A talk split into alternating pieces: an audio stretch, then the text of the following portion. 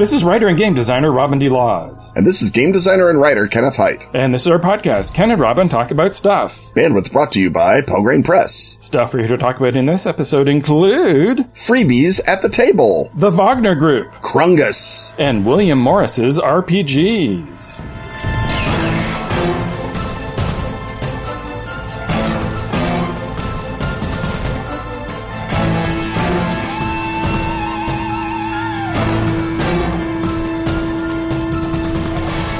Ken, do you know anything about kitties? I might. But do you know about magical kitties? I know everything. Everything about Magical Kitties Save the Day, a new RPG for gamers of all ages. But you know, young ones in particular. A perfect intro to the hobby. You mean perfect? I do not. Like the title says, you're magical kitties. Every magical kitty has a human. Every human has a problem. In Magical Kitty Save the Day, you use your magical powers to solve problems and save the day. You all live in a hometown that's filled with foes like witches, aliens, and hyper intelligent raccoons. They make human problems worse, so the kitties go on adventures to stop them and help the humans. The super simple but elegant rule system puts the emphasis on storytelling and puts the dice in the player's hands, not the GM's. And it supports a setting and characters that players are familiar with and love from the start. When you open the box for Magical Kitties Save the Day, sitting right on top is a copy of Magical Kitties and the Big Adventure. A solo play graphic novel adventure. Within moments of opening it, kiddos can create their magical kitty and go on an amazing adventure that also teaches them how to play the game. Run Magical Kitty Save the Day for kids as young as six years old. And for everyone else who loves kitties. A great game for kids to start running on their own with plenty of tools and guidance for first time GM. If you've been looking for a way to introduce your friends and family to role playing games, Magical Kitty Save the Day is the perfect game to do it. do you mean perfect? I also do not. Pick up your copy at atlas-games.com. You are cute. You are cunning. You are fierce. You are magical kitties, and it's time to save the day.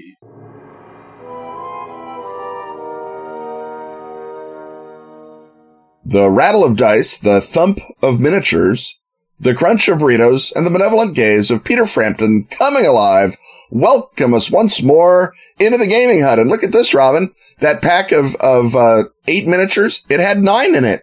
And these Doritos were on, were on special sale as if you bought a, a six pack of Mountain Dew.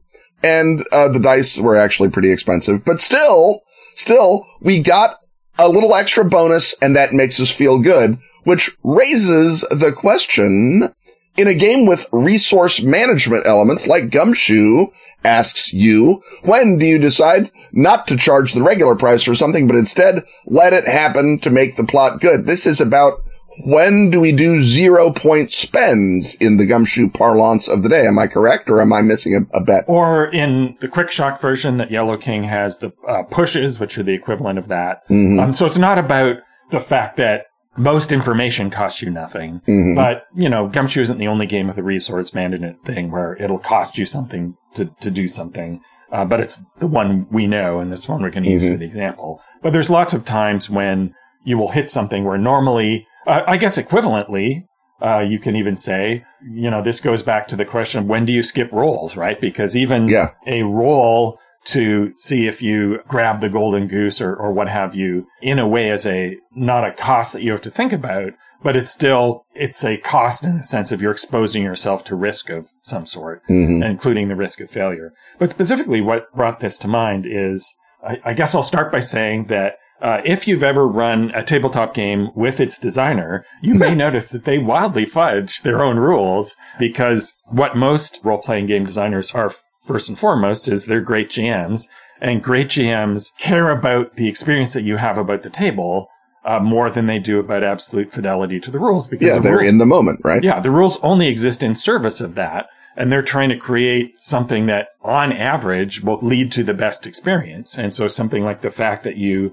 have to spend pushes in this game that are connected to your abilities exist to make the game fun Mhm. and the thing that is fun about them is that they make you feel special, uh, Mhm. that you're the one who has the option of being the one who makes the inspiration push as opposed to the other players. You're the one who's inspiring or capable of doing that or, or whatever it is. And so when you do decide to make a push, when you have a special thing that you can spend or you know, a power that you can spend, you feel special and you feel uh, that something fun is happening about you. And it also makes the moment a bigger deal. And so people are often very happy to make pushes, to spend things, to get benefits because that's exciting and fun. Mhm. But the downside of that is if you run out of those pushes at a crucial moment in the storyline, is that then a drag? Mhm. And so I guess what we want to look at in, in the rest of this example is when are the moments when you as GM,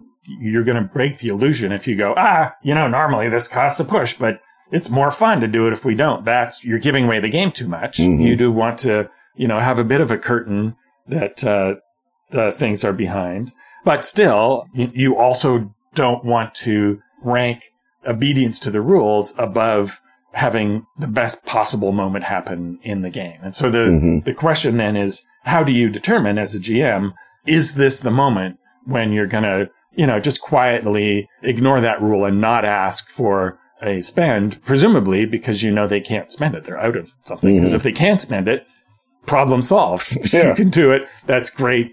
That, that solves both things. They feel special and the plot continues to be good. Yeah, I mean, I guess we have a, a, a lot of questions raised by the cloud of this. Obviously, at the moment in the table, if you, the GM, are feeling it, if you're hot, certainly don't let some half remembered podcast tell you you were wrong. But this does raise a couple of points. One, there are some games that the economy is much more part of the rhythm. And I'm looking at games like Fate, or even um, games with a, a fairly heavy hero point economy like Savage Worlds. Some versions of, uh, or some tables at least of Mutants and Masterminds probably depend pretty heavily on their hero point economy. So a lot of those sorts of games, if you fiddle with the economy, it's very much like don't bother rolling, but in D and D. And in D and D, you can get that if it's oh, we, we need to get the goose. So a fun climax can happen. But if the climax, if this is Indiana Jones scrabbling for the grail, you, you want to make him roll. You, you can't say, oh, it'd be more fun if you never got the grail. So too bad. Or it'd be more fun if you got the grail. So go ahead. The, the player is expecting the contract of the game expects that roll. So in some ways, games that are even more about resource management than they are about emulation, it's a harder call than it is, I think, at the average gumshoe table. And I, like you, Robin, many's the time and oft, the way that I do it is just lots of things that might cost spends under another GM just don't cost spends under me. I'm a very generous zero point spend guy. I, I very radically interpret the, the gumshoe ethos of you have the ability, therefore it happens. But very seldom do I, you know, rule out, say, a general role, which is sort of the other, the equivalent in, in, in other kinds of games of, of making these sorts of decisions. And then I guess the question is everybody is different. Every table is going to be different. There are going to be some tables that feel like the economy of pushes is so scant because you have so few of them in quick shock that, you know, giving you a free one is a little bit like taking a little of the wind out of the sails of of the use of pushes by the other players. And that's that's something that's going to come down to your table. At a regular gumshoe table where everyone's got, you know, a dozen abilities or however many, um, it's not as big a deal if you give uh, a couple of freebies out. But if you freebie a thing that ordinarily was going to cost one of these six pushes at the table, that's a, a bigger bonus and therefore has a bigger effect on the game. Uh, You know, one, one could argue positively or negatively. Do you have Right. thoughts for games where the economy is is a more uh, rigorous part of gameplay, a la Fate? Well, rigorous or not, one thing to look at, first of all, is is there a sense that some players are profligate with their spending and others keep them close to the vest? Because if the player who's like, yeah, I'll spend, I'll spend, I'll spend is the one who, once you get to the pivotal scene, happens to be the one who has the ability that you need to give them for free, you want to make sure that it doesn't feel to the other, to the other players that they're getting a freebie at all, right? You have to find some other rationalization, you know, make sure you don't say, so how, who has inspiration to make a push? Oh, it's Diego. He's the, oh no, I shouldn't have asked at all. And so, because you don't want people going, well, we can just spend like Diego does because you're always going to give us a freebie if it really matters, right? Mhm. That's, Yeah. that messes up the whole thing. Right. And so part of that is, you know, finding some other way to exert a cost other than the, push that Diego has already spent. So it may be that if an interesting, fun thing at the end is that the investigator talks the two of the reluctant members of the conspiracy into turning against the really bad ones, that's an exciting, fun moment that you can do lots of things with. So normally it would be a push. Diego has spent his push.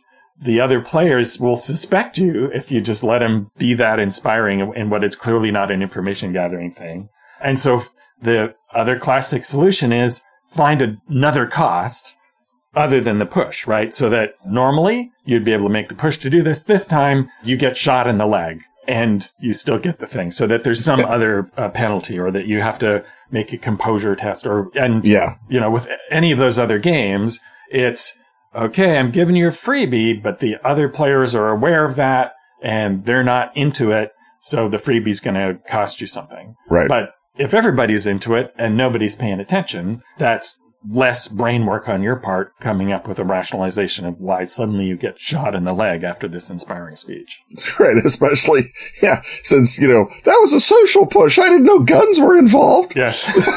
Let, you're so inspiring. Let me hand this gun over to you. Right. Whoops. Oh no. Or you're, you're so inspiring that, uh, an area nihilist is like, how dare you inspire hope? Bam. yes. but when in doubt, have an, have an area nihilist come through the door. I mean, that works in 1895 Paris, but in very few other settings. I guess Portland. But other than that, it's not going to work. Yeah, so uh, uh, so much of this does come down to table feel and knowing the players that it's very very hard to say we have a general rule because if we had a general rule, it would be in the rules, right? Right. We'd have written because that. That's why we're having excitement about when to fudge. right, Right. Yeah.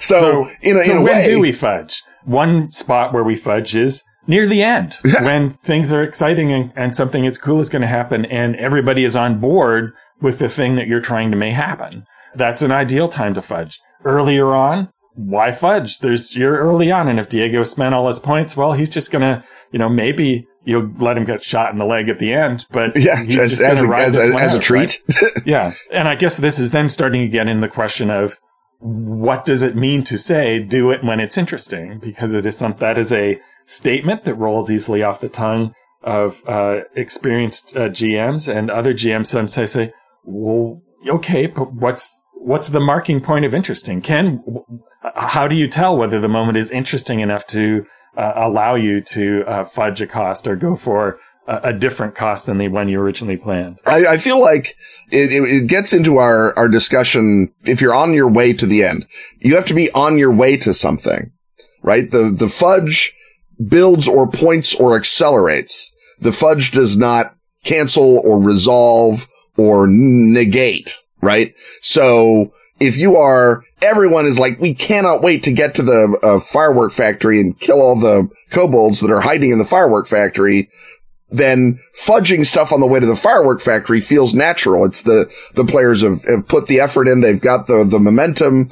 You know, they don't need to be slowed down by that guard. Yeah. Let him, you know, let the face man, you know, he comes out. He says, don't worry. I've got this. He confidently goes to the guard. He says, don't worry. We're fireworks inspectors. And it's like ordinarily, maybe you'd charge a point for that, but it's so good and it feels so right. And we just want to get to the fight with the real fight, not the stupid fight. It's like, yeah, okay. You, you, you that, might take a push normally, but let's go. Let's keep going. That was terrific. And, um, for kobolds, obviously, I refer to the Korrigans, those hated Breton spirits of folklore, not D20 kobolds. Good Lord. And, and so the, um, I think the, the question of you have to do it in service to the, the direction of the play. You can't do it instead of a player decision or a player sacrifice because at the moment in the tactical moment at the climax, deciding to spend that last point is literally, you know, that's the, you know, that's the mechanical representation of the tension. And you want that. And, uh, doing it, you know, in those kinds of circumstances is a little bit iffy. I guess my other version is when it really feeds character concept and doesn't nerf the story. So when the face steps out and he says, we're fireworks inspectors. That's character concept. He's, he, in, in the player's heart, she believes that she's handsome, confident, uh, Starbuck getting stuff done on the way to the big space fight. We don't need to worry about this. You know, if, if the player is playing a, a archetype or a character with, with a vibe, feeding that vibe is more fun than squelching that vibe. You know, you want Captain Kirk to be able to smile at the alien lady. You want Sherlock Holmes to be able to not spot the cigarette, but imperiously shrug off the disdain of his social betters, right? You, you want that to happen on the way to the actual thing that's going to happen in the story, which is, you know, the confrontation with the Klingons or Moriarty or whoever the bad guy is, right? Right. And I think the one thing that people will always forgive you for openly hand waving is near the end of a one shot or a convention run Yeah. or uh, just, you know, even in your regular play, if, you know, you're half an hour away from the end of the story, uh, people are starting to pack up and leave already, and nobody wants you to come up with another three hours of filler to Mhm. make this go for another whole session next week. I think then uh, people become very forgiving, and uh, you could even say, "Well, we'll come up with some, you know, way to uh, clip uh, Diego's wings next week. You know, he'll the gun will go off this week, and it'll uh, hit him two weeks Or later." he'll, he'll begin with a shock card from the or horrific events of the finale or something. Yeah. And, and I think that's the other thing is that most of the time, unless there's really strong interplayer, uh, not intercharacter, but interplayer competition, most of the time I think people will embrace fudging if it means everybody gets their share of something. Right. But of course, if in the very last scene, Diego wants to spend a push to mess everybody else up, does do, do you hand wave that? No, you do No, not, no. because uh, they don't want it. Uh, you don't want it. Uh, it might be fun, but not fun for everybody. And and not fun two minutes before And, you have to uh, leave. That's absolutely, you know, no matter how much plot that generates, you don't do it because Yeah. that's, you know, th- that is screwing with the uh, internal dynamic of your player group. Yeah. And again, if, if Diego has decided this is the time to become Captain PvP, you know, maybe, you know, let him spend it and just say, we'll resolve this after the fireworks factory, you know, next week. Will everyone will have a week to start and uh, to think about what you've just revealed. And then that can be the, the meat of the game next week. I don't think that you necessarily tread on Diego's player agency, but as always, you've got to keep the rhythm of the individual session in mind, as well as, you know, the equanimity of, of everyone at the table just to make sure that it doesn't devolve into a lot of dice throwing. Right. Well, I'm pretty sure at this point Diego is getting bummed by Yeah. how much his, we're his ears are burning. I Yeah. tell you that. going after him. So I think I think for his sake, we better end this segment and see what uh, other segment lies on the other side of this uh, beautiful handcrafted commercial.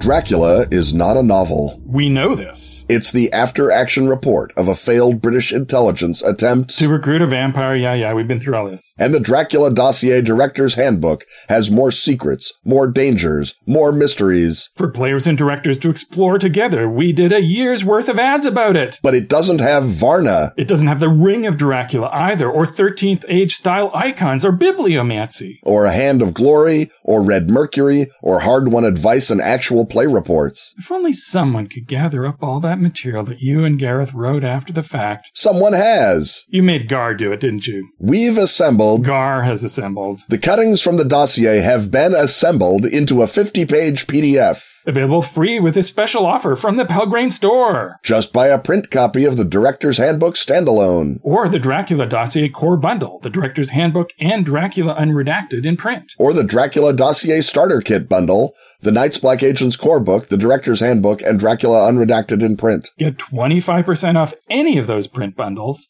plus the PDF versions and the cuttings from the dossier PDF entirely free with the code VAMP2021. And don't worry, original Kickstarter backers, the cuttings PDF will mystically appear in your Pelgrane store bookshelves without further expenditure. Do nothing, Kickstarter backers. All others use code VAMP2021 for plenty of savings and lots of cuttings.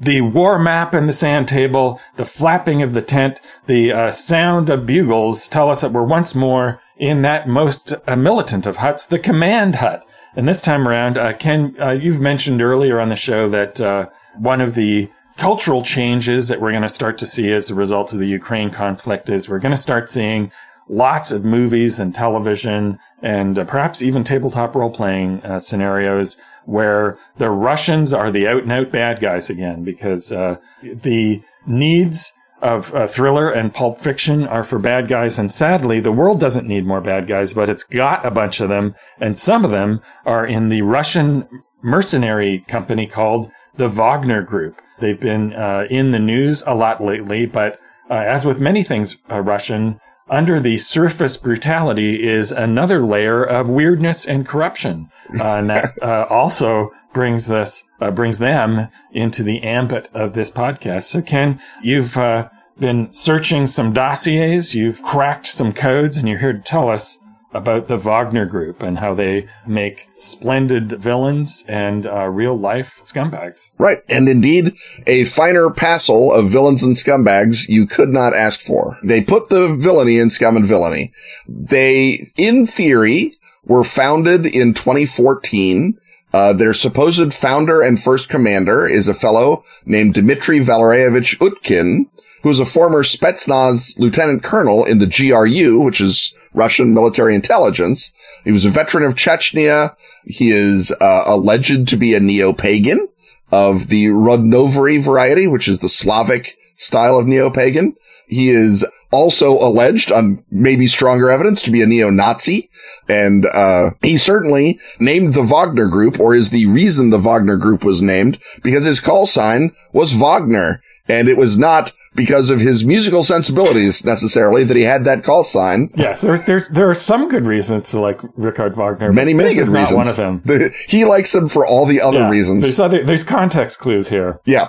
Now, the question about Utkin is, was he ever more than a fake front? Because, for example, Bellingcat, which is to say bored MI6 guys, have found his resume, which was circulating circa 2014 when in theory he's charismatically beginning the Wagner group and he's all like, um, anyone want to hire me? I, I, um, I'm okay. And they're like, oh, I don't think that the guy who's running the Wagner group should be circulating his resume at the same time. So their theory is that it was actually set up by a former OMON special teams uh, OMON Spetsnaz, which is sort of like National Guard if National Guard had a SWAT team and the SWAT team was Spetsnaz. Right. Because all military units in Russia are at some level cops. Right. Yeah.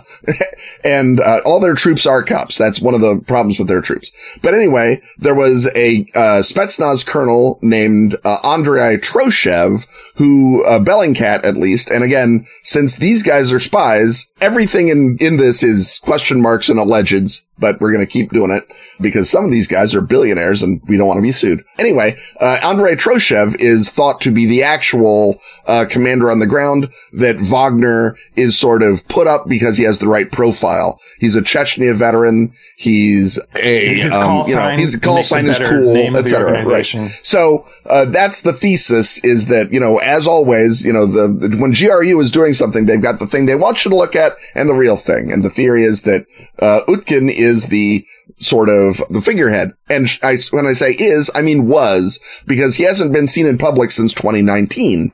He was uh, given a medal by Putin in 2016, and everyone said, "Who's this guy? Why is he getting medals? Is he in charge of the Wagner Group?" And the Kremlin's like, "No, no, all right, yes." And then shortly thereafter, there was a notable cooling by the Ministry of Defense towards the Wagner Group, and then, as I say, circa 2019, Utkin's profile was lowered, and it has been speculated that he was lowered six feet under some frozen tundra, and that was the end of Utkin. At any rate, their current operational commander seems to be a guy or political commander. Right around the same time in the 2016s, uh, right after that, they switched to being more of a more conventional mercenary group in that they would provide political muscle for coup d'etats in Africa.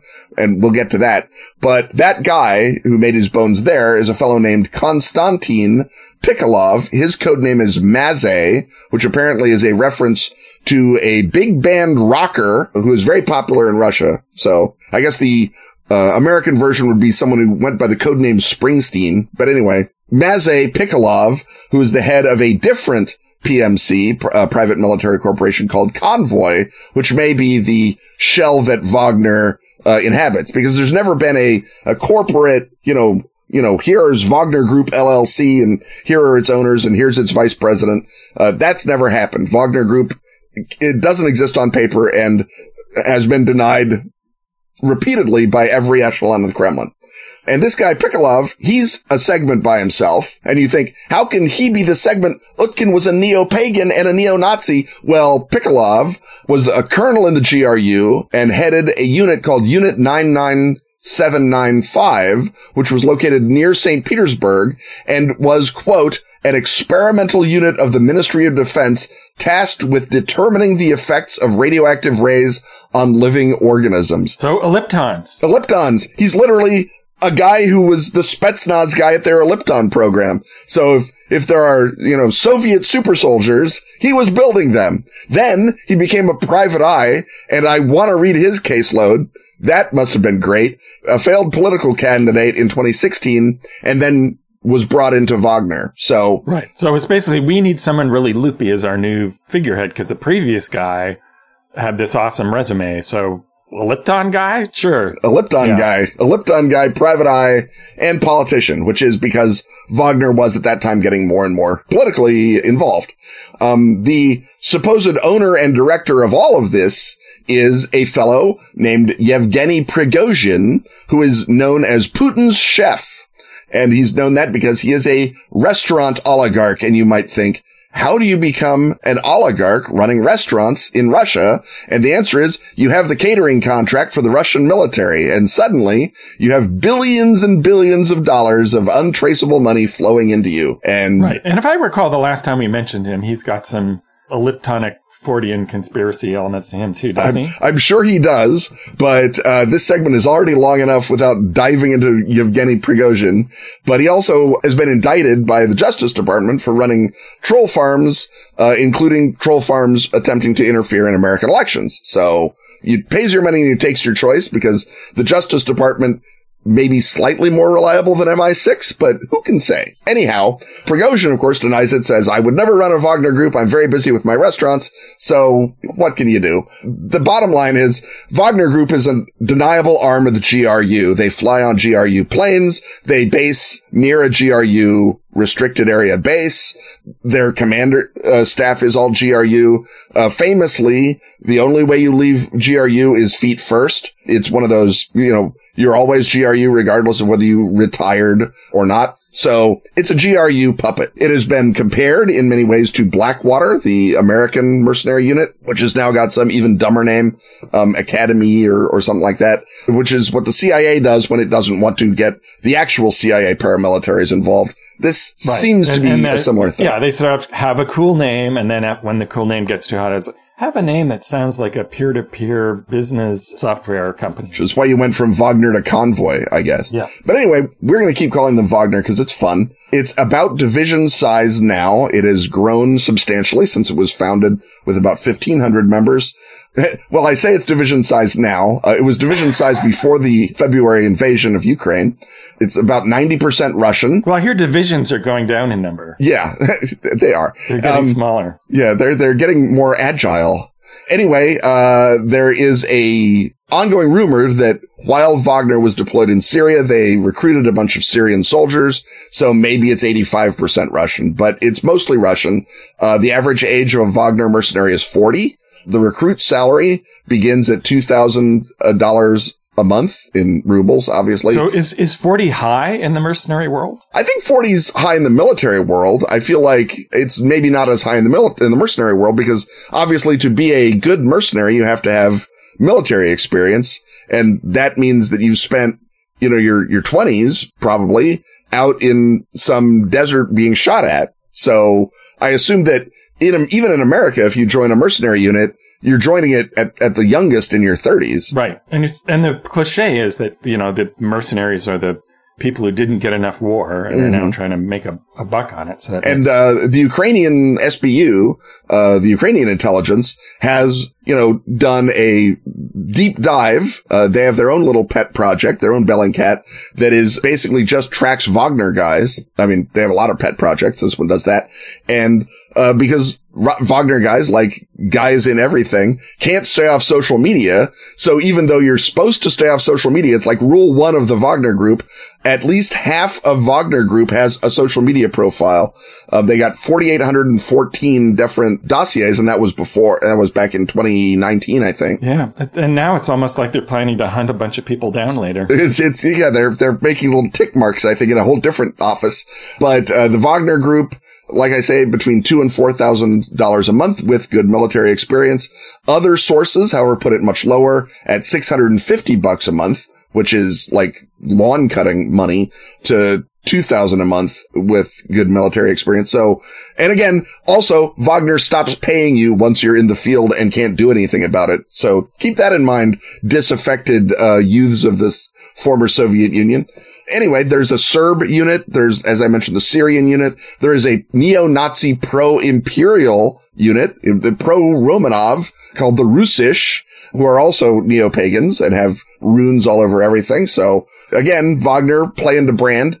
Like I say, they first appeared in 2014. They were showing up as some of the little green men in Crimea. They first appear as a actual unit in Luhansk. They fought in the Donbass through 2015. Then they were employed by the GRU to go around and kill unreliable militia commanders. So if the guys in the Luhansk were like, we are independent. Oh, no, we're not. That's who told them. Uh, then they were deployed en masse to Syria. They spent between 2015 and 2021 in Syria. Most of the Syrian Wagner presence has been drawn down and sent to Ukraine. They were mostly C cubed I specialists initially, driving tanks and things. But as the, it became ever more apparent that the Syrian government troops were terrible, they got more and more employed as shock troops, especially for important targets like oil fields, because apparently the Syrian government passed a law that said, and this by passed a law, I mean Bashar Assad said that if you take back an oil field from ISIS, you get to keep some of the money. And uh, Prigozhin is interested in money, as are we all, I guess. And so suddenly Wagner is getting chewed up a little more uh, as cannon fodder to attack oil fields, such as the February 7th, 2018 Battle of Khasham, which for some reason did not make big news in America. I would have thought it would have made huge news. It's like everybody wanted to keep it quiet. it, it is. Nobody wanted like. to look into the implications of what it would mean if it became a big serious deal. Right. Yeah. Uh, the Battle of Khasham, very, very briefly. Again, we've got like so many segments in this segment. Uh, 500 Syrian pro-government forces with Wagner and Iranian cadre attacked a Kurdish led uh, Syrian Democratic Forces position that unfortunately for them had 40 U.S. special operations soldiers there embedded with them. And, uh, they called up and it apparently went all the way to the Pentagon and, uh, Secretary of Defense Milley calls the Ministry of Defense and says, are there Russians at this spot in Syria at Khasham? And the Ministry of Defense says there certainly are not because Wagner's deniable. So they said, that's all we wanted to know. they hang up and they obliterated the attack. Just wiped them out. Live by deniability, die by deniability. Exactly. Yeah. That's the downside of the secretary will deny, will disavow.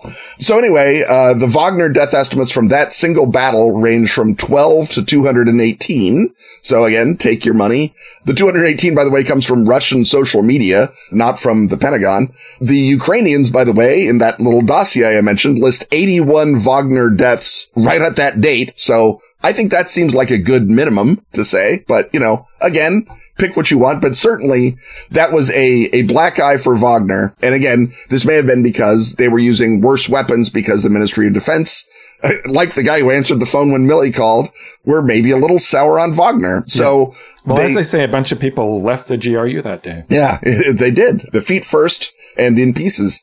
So following that cooling and following the bringing on of Pikalov, if that's what happened, they begin to get deployed to more conventional bodyguard work. They train other militaries. They go out and commit uh, war crimes, ideally to frighten locals into not supporting X given rebel or terrorist front. So they were deployed to Sudan and they slaughtered people in Darfur, which is a little 90s of them, but sure, whatever. Uh, they killed protesters. They trained the army and they stumbled over a gold mine, like you do, which they're still running as far as anyone can tell. They were in the Central African Republic fighting in the Civil War. The French withdrew with great, you know, noise about, oh, we can't be imperialists. We must leave. And of course, what happens is Wagner Group goes in and, you know, does what the French were doing, which was being the iron fist of the Central African Republic government.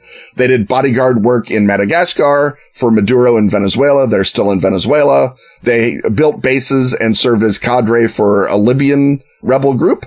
This operation may have been funded by the United Arab Emirates. So again, everything is more tangled than you think. Uh, they fought ISIS in Mozambique and had their ass handed to them by ISIS in Mozambique, which seems, I don't know, to me, maybe third string ISIS.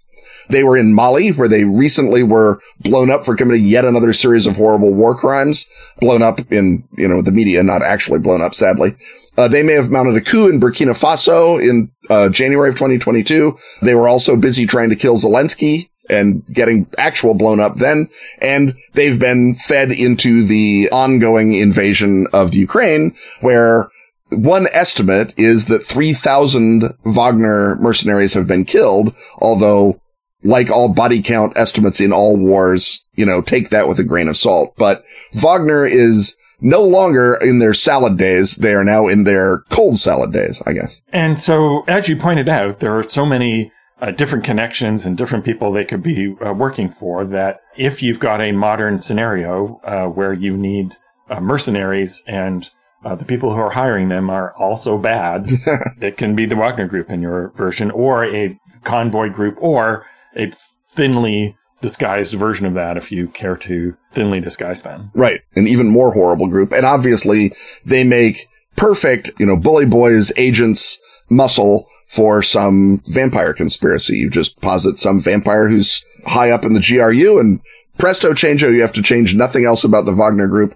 except now you maybe have an idea what uh, Pikalov was doing in Unit 99795. Right. And just as on uh, the medical show House, the disease never turned out to be lupus. They could be the lupus of your scenario in which uh, is this the Wagner group, and then it turns out to be some other much weirder, more supernatural vampire or uh, outer dark entity aligned group turns out to actually be uh, doing the the Wagnerish things or undercover of Wagner or and again they are probably who was present at Bucha during the latest war crimes outrages. If you have a very strong stomach, there's footage of Wagner taken by Wagner doing all manner of horrible things to prisoners. So whatever you thought was too far for the outer dark, that's that's like Tuesday to Wagner. So keep that in mind. Um, as always, the world will make orcs if you need them, as I guess you pointed out at the beginning, and Wagner makes fine orcs. I would say. Well, on that note, I think it's time for us to uh, leave the world of uh, all too real horror and let's uh, let's go find some fun horror.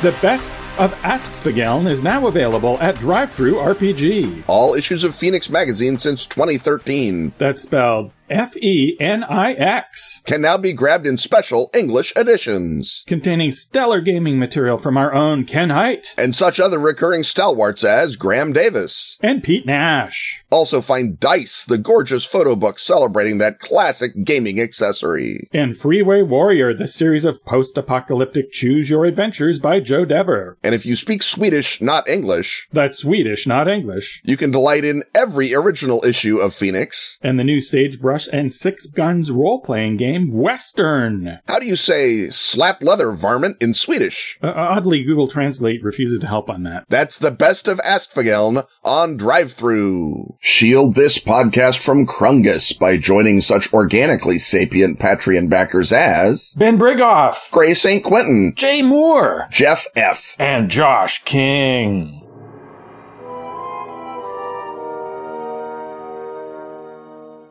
The clanking of chains, the whispering of ghosts, the cold scratches on the universe's outside rim, the tippity tap on Twitter tell us that we're in the confines, the horrifying confines of the horror hut, where beloved Patreon backers Derek Upham and Stuart Thomas have both brought to our notice tulpas. They say, do you want tulpas? Because this is how you get tulpas. There is a fellow on the Twitter named Brain Mage. Great name. Good for you, Brain Mage. Love you. Yeah, he didn't have to be brain, even be Brain Mage 0193. He's the original Brain Mage, the OG. He's OG Brain Mage. And I don't know if anyone else has the Twitters or their own social medias, but there is a bunch of these AI art generators, uh, DALL-E being the, the big dog.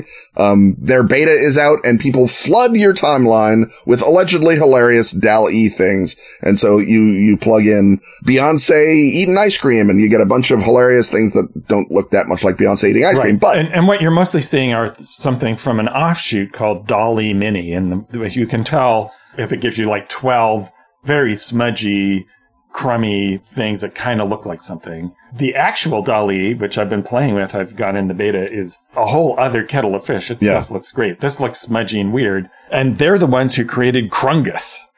so Brain Mage typed in the word Krungus and it generated a sort of kind of trollish, troglodytish, bald, clawed, gray looking, kind of golemish, uh, horrible figure. half ghoul, half ogre, Half might ghoul, say. half ogre. Uh, the images look like each other. And if you type in other variations like Krungus in the grocery store, it still looks like Krungus. Krungus doing stand up. So this is quite remarkable that a, a made up name would generate consistently this image. Now, only DALL-E Mini does Krungus. I tested it in regular DALL-E. Nope. No Krungus? AI art machine, the main one I've been messing with, I can make it do a Krungus, but it, it doesn't inherently Krungify. Others have found that they've asked AI storytelling text-based things will, if you ask it for a story about Krungus, they'll tell you a story about a horrifying troll, about a terrible monster. So I guess the first questions you probably have at this point is, is Krungus real? Yes. Yes. Is Krungus going to come for you? Well, now that you've listened to this segment, I'm sure that he will. It seems unlikely that you can avoid it. Yeah. Yeah. Now, the theory seems to be that the this one particular AI program somehow its search found the name of the Gwar character slash member Oderus Urungus, which is you know swap out the U for a C and you've got Krungus. And apparently, if you swap out other letters for the C, it will give you consistently other weird monsters.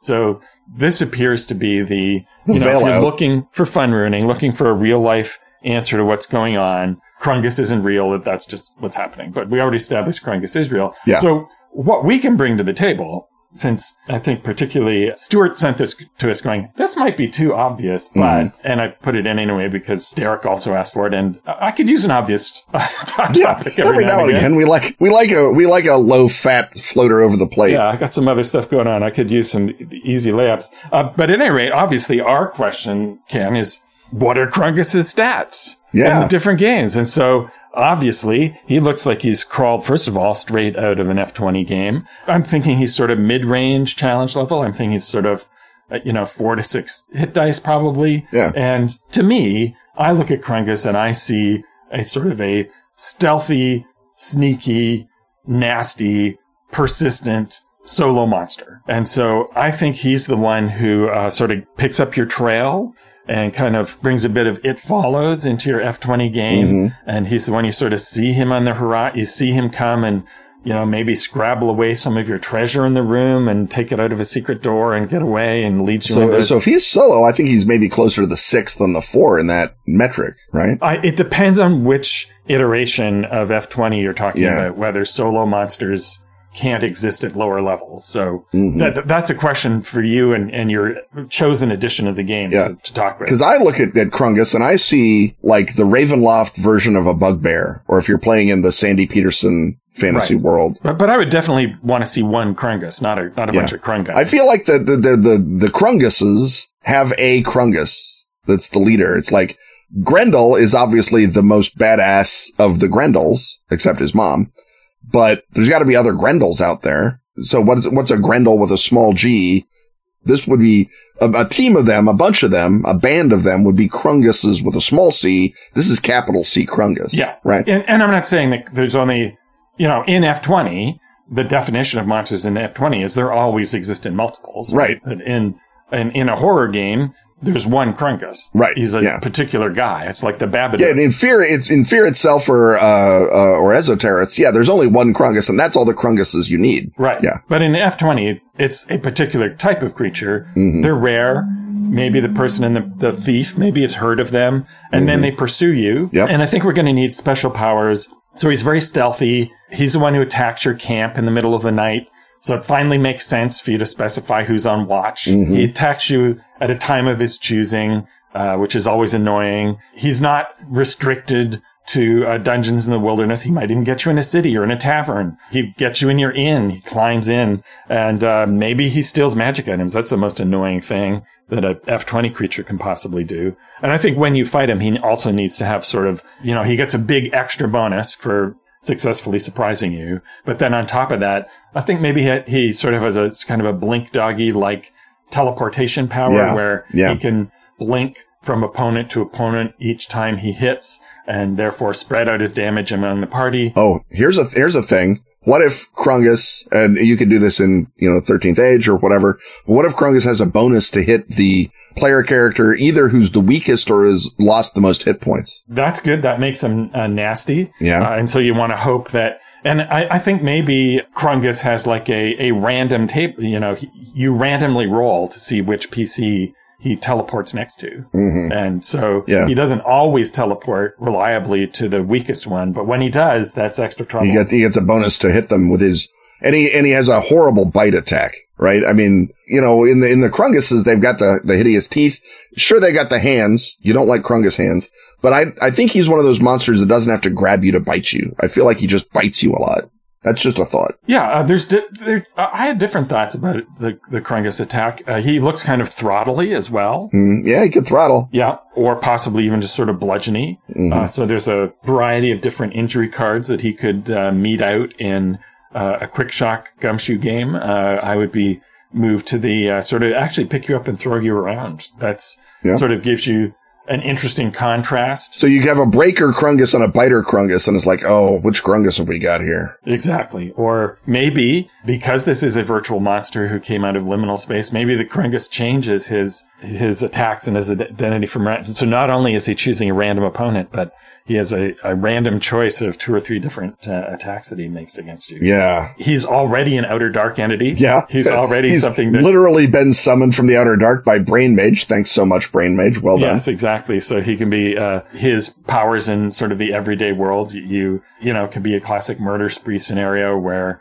people are dying and you don't know why, and then you realize that they all were followers of uh, Brain Mage's uh, Twitter account. And uh, the question then is how lots of people are. How do you do you use some sort of tech to find out who's the next physically proximate person who possibly could have seen the image of Krungus and hunt him down that way? Or do you do what, you know, the agents of the Ordo Veritatis are trained to do is they look at the Krungus and the Krungus senses them and they're the most appealing targets. So now uh, they're going to uh, find a way. They know if they hunker down, that's the worst thing you can do with a Krungus. Never hunker down No hunker. keep moving. Uh, and so there, the task of the player characters is going to be how to come up with a technique on the fly to force Krungus to follow them into uh, an unwelcoming environment to him. And if and if Krungus follows the weak and the wounded, well, there's your tactic. Right there. Yeah, you- just be weak shoot, and wounded. shoot Diego in the leg. Exactly. That's what you hey. Diego, remember that push? Bam!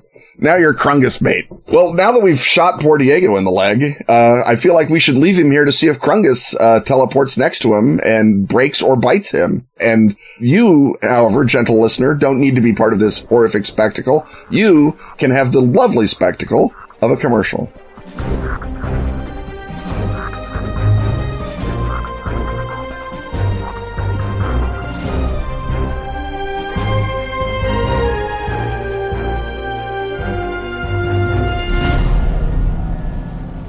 Delta Green Iconoclast, a campaign of horrors modern and ancient, brings a team of agents to a scene of terrors all too real. Mosul in 2016, held by the self-styled Islamic State in a reign of depraved brutality. From a small base at the Kirkuk airfield, the agents must research the horrors to come and prepare for a harrowing infiltration. ISIL fighters destroy mysterious artifacts. A Delta Green veteran goes rogue. Hidden myths permeate the Battle of Mosul, A demon god beckoned by a bloodthirsty cult. plus terrifying supplementary material, Rules and guidelines for spying, crime, and backroom deals. new rituals, New tomes. and the dreadful details of a threat to suit all the evils of humanity. Available now in PDF. Or pre-order your glistening hardback slated for October release.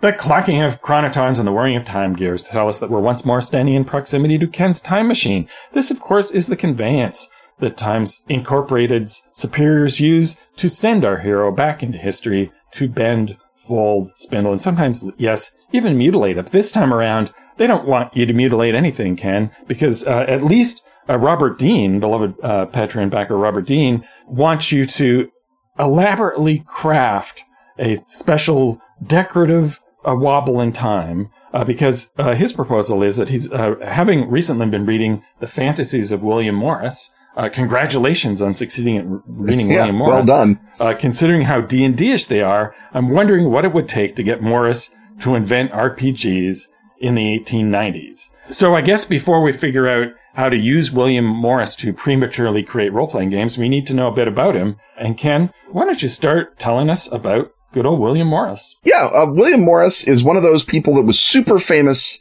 in his day, and as days work has become less so since then, but he's well worth knowing. He was born in 1834. He's from an upper middle class background. He was born in Walthamstow in Essex, went to Oxford to take classics, uh, hated classics, loved medievalism, was a big Ruskin stan, uh, John Ruskin, the guy who sort of founded Gothic as an aesthetic, among other great triumphs. But while he was at Oxford, he met all the pre-Raphaelites. And if you remember our segments on Dante Gabriel Rossetti, then that's the pre-Raphaelites. Uh, he's hanging out with Burne Jones and Rossetti at college. They put together little play groups and they have fun.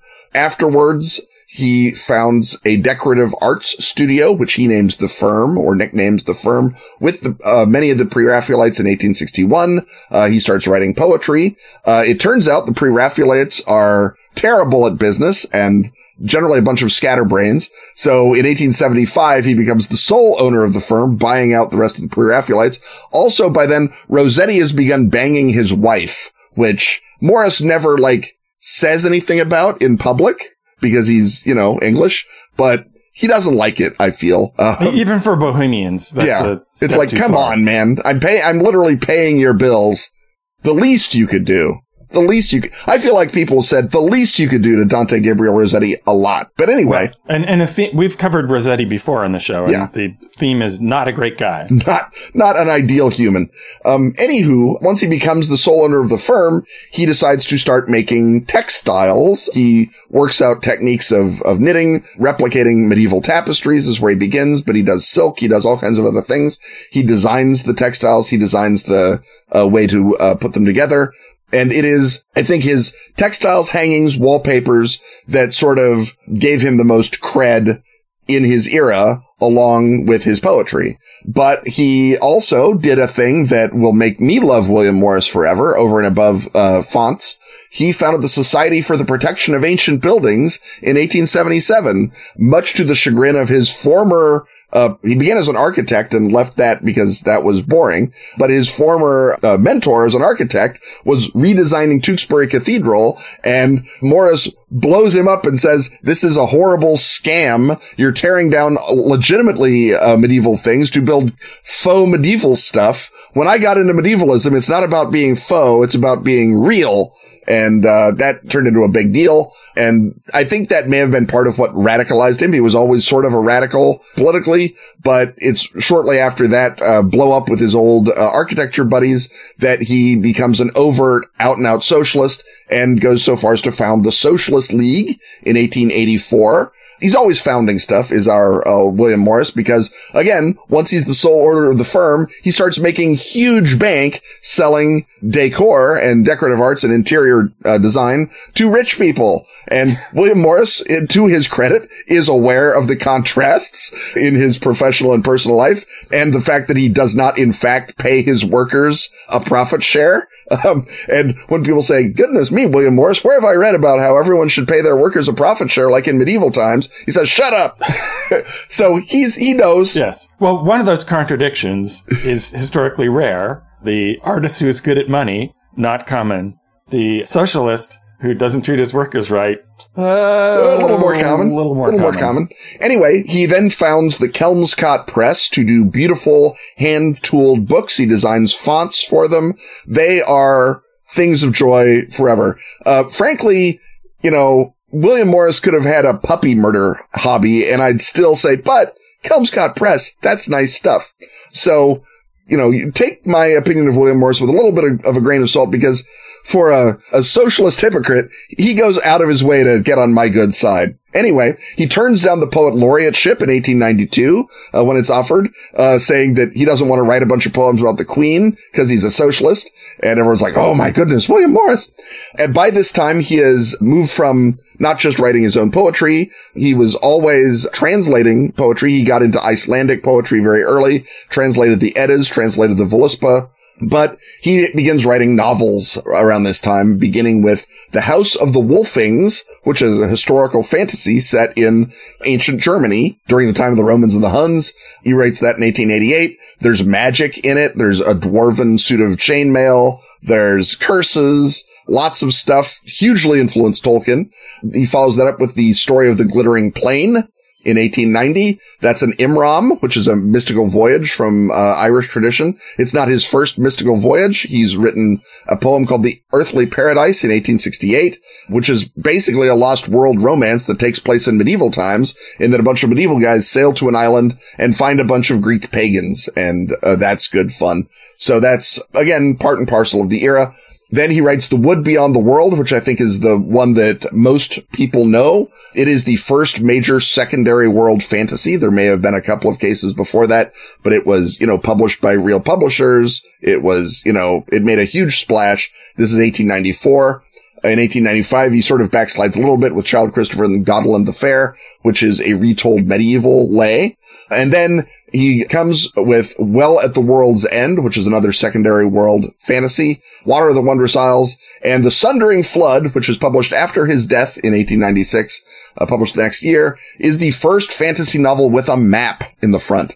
So, you know, whatever else William Morris does in life, he has protected buildings, made wonderful fonts, and invented the fantasy novel. And, you know, quite frankly, you know, uh, you, you can put up with a little bit of uh, bad behavior for that kind of uh, record, right. I feel. So when this request for Time Incorporated came in, I asked myself, why did I bounce off of William Morris? I know I bought one and I got only a little while in and I didn't go any further. So I dialed me up some William Morris. So this is the second paragraph of the Wood Beyond the World. And so, Ken, I'm going to read the first sentence of mm-hmm. the second paragraph. Now ye may well deem that such a youngling as this was looked upon by all as a lucky man without a lack. But there was this flaw in his lot, whereas he had fallen into the toils of love of a woman exceeding fair, and had taken her to wife, she not unwilling as it seemed. And can I'm going to continue reading the second sentence and stop me whenever you want. Right. But when they had been wedded some six months, he found by manifest tokens that his fairness was not so much to her, but that she must seek to the foulness of one worser than he in all ways. All right, all right, all right. Worser is I, I'm I'm out. I'm right. out. Deem fine. Manifest tokens, all right. I'm giving you the side eye. Worser, let's just say that William Morris is lucky that he restored those cathedrals. Yes. So the thing about Morris, as indeed with most uh, sort of pre Tolkien fantasy precursors, is that it is written in, one might charitably say, uh, a sort of a twee fairy tale voice. From our background, we might also say, oh, that's the the dumb voice you affect at the table Yeah. of the of the wizard, and you say for you know he's the the clue giving wizard voice, but that's the voice of the whole novel. So we did need Tolkien and Howard in their own very different ways to both find a way to bolt more contemporarily accessible language onto what Morris and, and others who influenced them were doing. Yeah. And, and that's why maybe uh, you haven't read Morris and why I was congratulating uh, beloved backer Robert Dean for successfully doing it. Yeah, I mean, um, again, he, he's painted all those Yes album covers. Obviously, Robert Dean has a great aesthetic, but Morris is deliberately, he's not just being a goof. Morris, his whole life is the height of uh, civilization was the medieval times. It was the 13th century. And everything we've done since then has been a f- drastic falling away. This from an atheist, by the way. So he's a barrel of contradictions, but he's trying to write like Malory. He's, you know, he says, this is how you write a, a romance. This is how you write a proper prose romance is you do it in the language of Malory. And it's the same way that he says, how did medieval people make a tapestry? Let's do that. How do medieval people build a cathedral? Let's do that. How do medieval people write a fantasy novel? Let's do that. That last may be a bridge too far, as you suggest. But anyway, the question is, how does he get into role-playing games? And my thought is that for a guy who only wrote one and a half plays, he had some strong ideas about theater. And I suspected that his ideas about theater were idiosyncratic, as with the rest of Morris. So he wrote a poem called Love is Enough, which was in the form of a masque, which is a series of scenes, each of which sells a message, either allegorical or political. And within that poem, there is a medieval morality play. And first of all, that shows very eager to experiment with form is our lad Morris, because he may talk a good game. No one ever did that in medieval times. Um, then he did write a play to make money for the Socialist League called Nupkins Awakened uh, in 1887, which was a hilarious play about an archbishop and a hanging judge who are brought low by good-hearted socialist rabble-rousers. And George Bernard Shaw saw Nupkins Awakened and laughed his head off the whole time. He said he's never seen a better play or a better performance. He says Morris absolutely got into character in our parlance. He says he, the way he played the Archbishop was to extinguish all light and wisdom from his countenance, which is classic Shaw. Um, speaking of people who, uh, Shaw, however, restores no cathedrals, designs no fonts. He's still on my bad side because, um, he hates Shakespeare and therefore enemies forever. But he says about Morris that a man's mouth may be shut and his mind closed much more effectually by his knowing all about a subject than by his knowing nothing about it.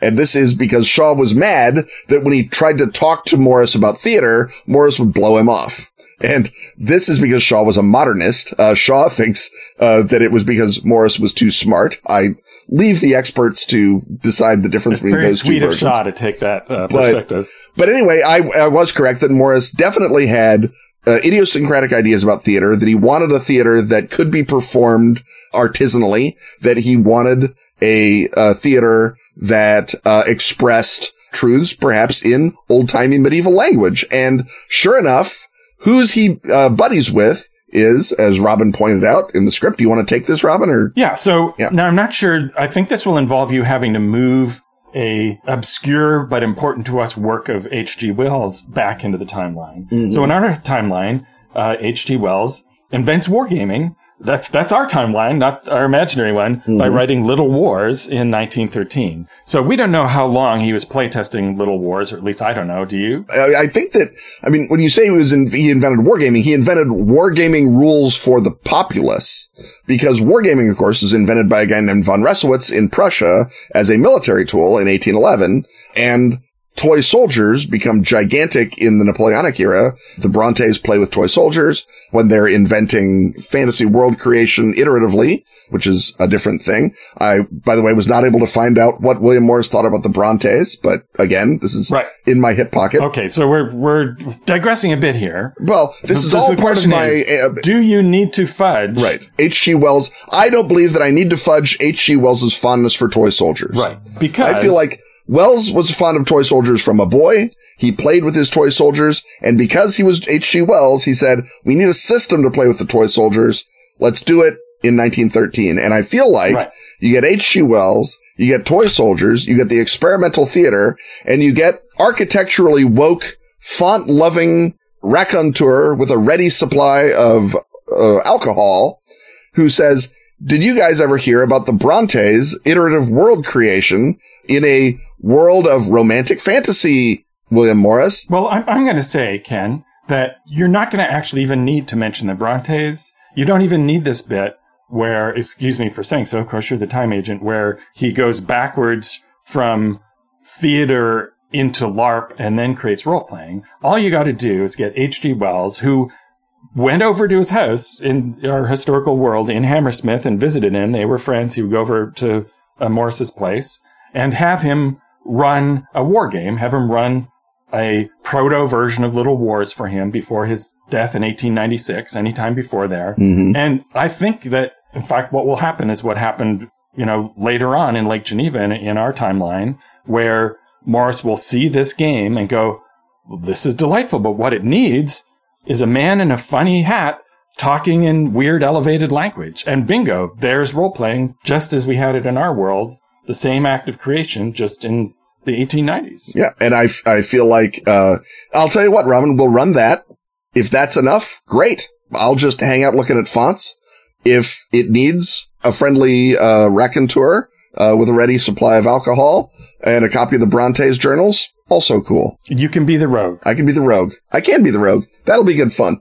Yeah. So, uh, yeah, uh, the the direct Gary and Dave division between uh, H.G. Wells and uh, William Morris, I guess we can leave as an audience project. But yeah, I think that this is another uh, possible linchpin. And I feel like William Morris is the kind of guy who, when you say, but surely medieval people made up stories, the rest as literally uh, could be history. Right. Now, having done that, we've had this form of question before of how do you create role playing games earlier? And we always have to end with the thing we always say, which is we're not doing that because Ken and I both have a vested interest in role playing not being a form that is literally as old as film. Right. It starts in the 1890s. And by the time we come along, is a mature form that we have no way to get into. Mhm. We need it to be in the state that it was in the early 90s that required our services. Yeah. So it is weird that Time Incorporated, I don't know who makes the assignments or who makes sure that certain assignments get lost or just put in the put it on the podcast, don't do it file. But sadly, once again, inventing role playing earlier, it's it's one of those fixed points in time like they have in Doctor Who. You, ju- you just can't uh, mess with it. Right. It's it's literally a grandfather paradox because if I make role playing happen earlier, I don't get a podcast, and then I don't get recruited by Time Incorporated. You don't get a time machine. So Exactly. it's, it's a, actually literally a fixed point in time. Right. We don't even need the plot contrivance. Uh, well, having gotten rid of all plot contrivances in this episode, I think next week we can not only uh, shoot Diego in the other leg, but we can have a whole bunch of free plot contrivances because we've uh, we'll have a double quota. Stuff having once again been talked about, it's time to thank our sponsors: Atlas Games, Pelgrane Press, Askfageln, Arc Dream, Dark Tower. and Pro Fantasy Software. Music, as always, is by James Semple. Audio editing by Rob Borges. Support our Patreon at patreon.com backslash Ken and Robin. Protect this lovingly crafted podcast from the industrial blight of underfunding by joining such sterling backers as Keelan O'Hay, Sean Stevenson, Alexander Shendy, JP Morale, Hall. And Jesse Lowe. Wear this show or drink it from a mug with Ken and Robin merch at teepublic.com slash user slash Ken Robin. Unleash your inner alien big cat with our latest design, Screaming on the Moor. On Twitter, he's at Kenneth Hite. And he's at Robin D. Laws. See you next time when once again uh, we will talk about stuff.